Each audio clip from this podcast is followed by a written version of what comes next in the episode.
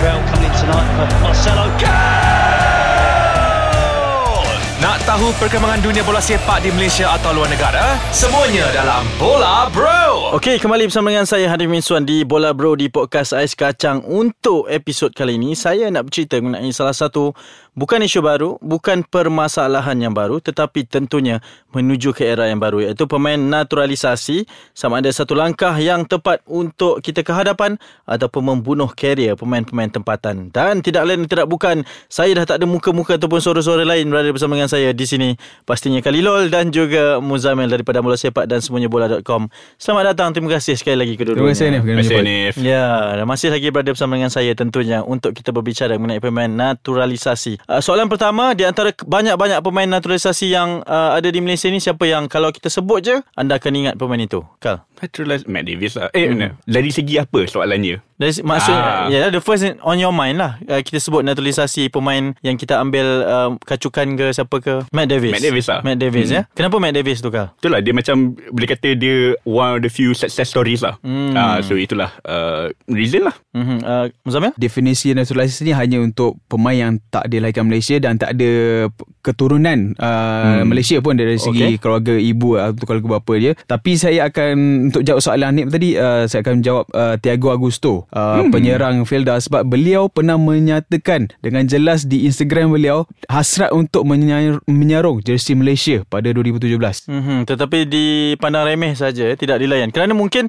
di sini uh, kalau ikut definisinya, Ah, semua orang ada ah, definisi di definisinya sini. Ah. memang kita akan menjadi perdebatan lah. Tetapi Hmm. kalau kita lihat secara logiknya dah ramai lah pemain-pemain yang kita ambil. Mungkin dari sudut sejarah ada Hmm. uh, rakyat Malaysia seperti Matt Davis. Ramai sangat lah eh, sekarang ni eh. di Johor Darul Takzim saja ramai. Brandon Nak- Gunn. Nak Brandon Gunn, Nacho, Nacho Insa. Insa. Kiko Insa, uh, Corbin Ong juga ada di sana. Uh, bagus atau tidak bila kita membuka konsep sebegini uh, terhadap bola sepak Malaysia? Pada saya is up to the budaya kita. Okey. Adakah kita nak accept integrasi? Ah, itu soalan dia. Macam saya nak uh, saya remember Alah, jangan tanya saya soalan balik. Tak, saya tak, tak, tak, tak, tak. Okey. I- I tak nak tanya soalan. Integrasi. Kalau tengok balik negara-negara macam Jerman, Jerman ada program integrasi. Okey. Uh, dalam dia punya government and orang punya culture. So dia orang bawa dia orang ada orang mi- migrant workers apa semua datang. Yeah. And dia orang ada program integrasi untuk buatkan orang daripada luar negara untuk dah rasakan dia orang rasa orang Jerman. Hmm, So kenapa hmm, kalau laluan ke masa depan adalah untuk mengintegrasikan orang migrant workers apa semua tu and then fitkan kepada budaya kita pun ambil baik daripada budaya dia juga apa salahnya lah I mean in my opinion kalau diorang ada keikhlasan untuk main untuk negara why not Mhm. uh, after years and years and years of being a part of our country Hmm, Muzamil? Bagi saya keengganan kita untuk embrace the concept of naturalizing players ni adalah satu kedegilan lah daripada pihak kita. Saya hmm. Hmm. tak pendapat ia ada satu benda yang berfaedah pun untuk kita degil menafikan oh kita nak pakai pemain tempatan juga. Saya rasa ini benda yang tak produktif lah hmm. untuk bola sepak Malaysia. Brazil dah buat. Jepun memang antara negara yang Ya. yang Hmm. kerap. Singapura jiran kita juga kan? Ya. Hmm. Uh, dah buat. Tapi uh, itulah bila kita nak bercerita mengenai pendapat peminat-peminat yang mengatakan bahawa pemain tempatan maruah negara dan peluang untuk pemain-pemain tempatan ini bersinar akan tertutup. Macam mana pula kita nak menjawab soalan ini? Bagi saya lah kalau kita tengok kalau seseorang itu dilahirkan oleh seorang bapa Afrika, mak dia Caucasian, kemudian dilahirkan pula di di Ipoh, Ya. By right Walaupun beliau Mungkin tak berkulit Sawang matang macam kita Tak mampu bertutur Dalam bahasa Melayu Sefasih kita Kalau beliau Sanggup menyatakan Kesediaan beliau Untuk berjuang Menumpahkan darah beliau Untuk Malaysia Bagi saya itu orang Malaysia betul Hmm. I agree Mm-hmm. Dan itu antara mentality lah eh, yang hmm. perlu kita sama-sama adapt. Selepas ni mungkin saya nak tanyakan berkenaan dengan kes Sumare. Untuk kita berbicara, kita berhenti rehat seketika di Es Kacang ni di Bola Bro. Jangan ke mana-mana, teruskan bersama dengan kami.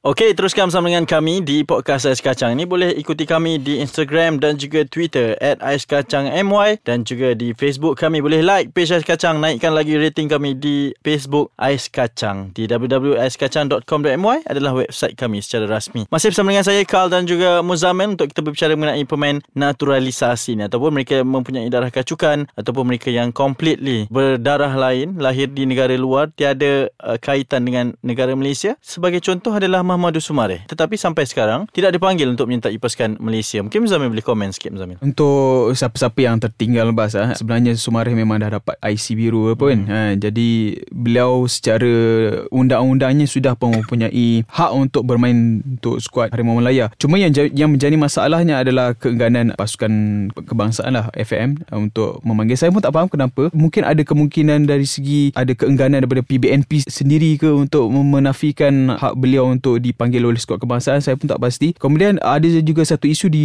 peringkat liga which is beliau tidak dibenarkan didaftar sebagai pemain tempatan ya. Ya. Kalau kita tengok bila saya mendapatkan penjelasan dari pihak MFL, mereka mengatakan bahawa Sumare perlu melengkapkan Lima sekian- tahun ha, lagi, lima ya. tahun lagi untuk pemain import untuk sebelum beliau boleh dibenarkan didaftar sebagai pemain tempatan tapi ini tidak diaplikasi kepada beberapa pemain JDT. Mhm. Jadi ketidakserataan peraturan ni ni orang kata double standard ni membuatkan saya agak tertanya-tanya apa sebenarnya yang berlaku. Kita pun keliru lah Kita Ya. pun bingung lah Sehingga nak komen pun Kita tak tahu Atas pak siapa Untuk kita bicarakan ini Kal Kalau anda ketua jurulatih Harimau Malaya sekarang ini Panggil ke tak Sumare? Panggil Mhm. Kenapa? Would. Kenapa, eh? uh, Dia bagi banyak strength lah Kepada sayap-sayap kiri Sayap kanan Di mana dia letak lah Katakanlah dalam situasi Right back kita Matt Davis Dengan Sumari sebagai Right midfield Hmm. You know Selaras The the communication is there So itu adalah satu strength Mhm. You know Kepada pasukan Harimau Malaya Mhm. So why not Mm-hmm. Hmm. Betul juga. Berbalik kepada topik kita uh, untuk pasukan ataupun pemain-pemain tempatan yang telah ada di dalam uh, liga kini. Apa yang perlu mereka lakukan untuk mengelak dari mentaliti bahawa bila ada pemain-pemain luar yang diberi kerakyatan, sukar untuk mereka mendapat peluang. Macam mana sebenarnya kita nak ubah semua ni? Bagi saya benda ni berlaku perlu dididik daripada kecil lagi. Kalau daripada kecil mereka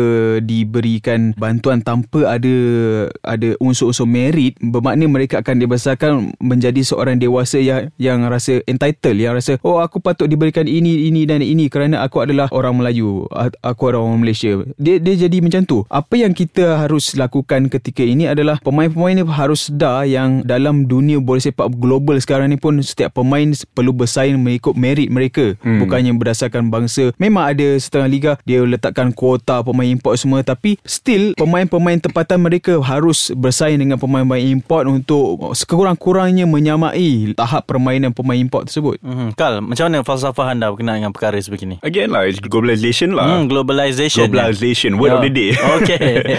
ah, So macam I think Kalau satu Macam Muzamil kata betul lah Dari kecil pun kita kena dididik kan Kita kena ke arah uh, integrasi Mhm. mm-hmm. Integrasi Education And tunjukkan Kita semua sama Kita semua manusia mm-hmm. And of course Kita nak peluang untuk mainkan national team Mhm. mm-hmm. Kalau dia Again lah Keikhlasan dia Dia punya heart Dia punya jiwa kepada negara Why not And then Mhm. kalau dia Again M- Muzamil kata betul Merit Mhm. Dia merit Dia patut Mhm. You know Again lah Asalkan eh, Kalau dia canggah dengan Falsafah jurulatih tu Cerita lain lah kan Fakta lain lah kan Mhm. Again at the end of it Keikhlasan kepada negara Merit Why not Mm-hmm. Dan mungkin untuk menutup perbincangan kita pada hari ini uh, Satu soalannya patut atau tidak kita membuka ruang pada lebih penyertaan pemain-pemain luar yang berhajat untuk beraksi bersama dengan pasukan kebangsaan? 100% patut. Mm-hmm. Kah? Patut Mm-hmm. Dan tentunya kita bersetuju eh kedua-duanya Hmm. uh, kerana ini Anda? mungkin saya memang sentiasa terbuka.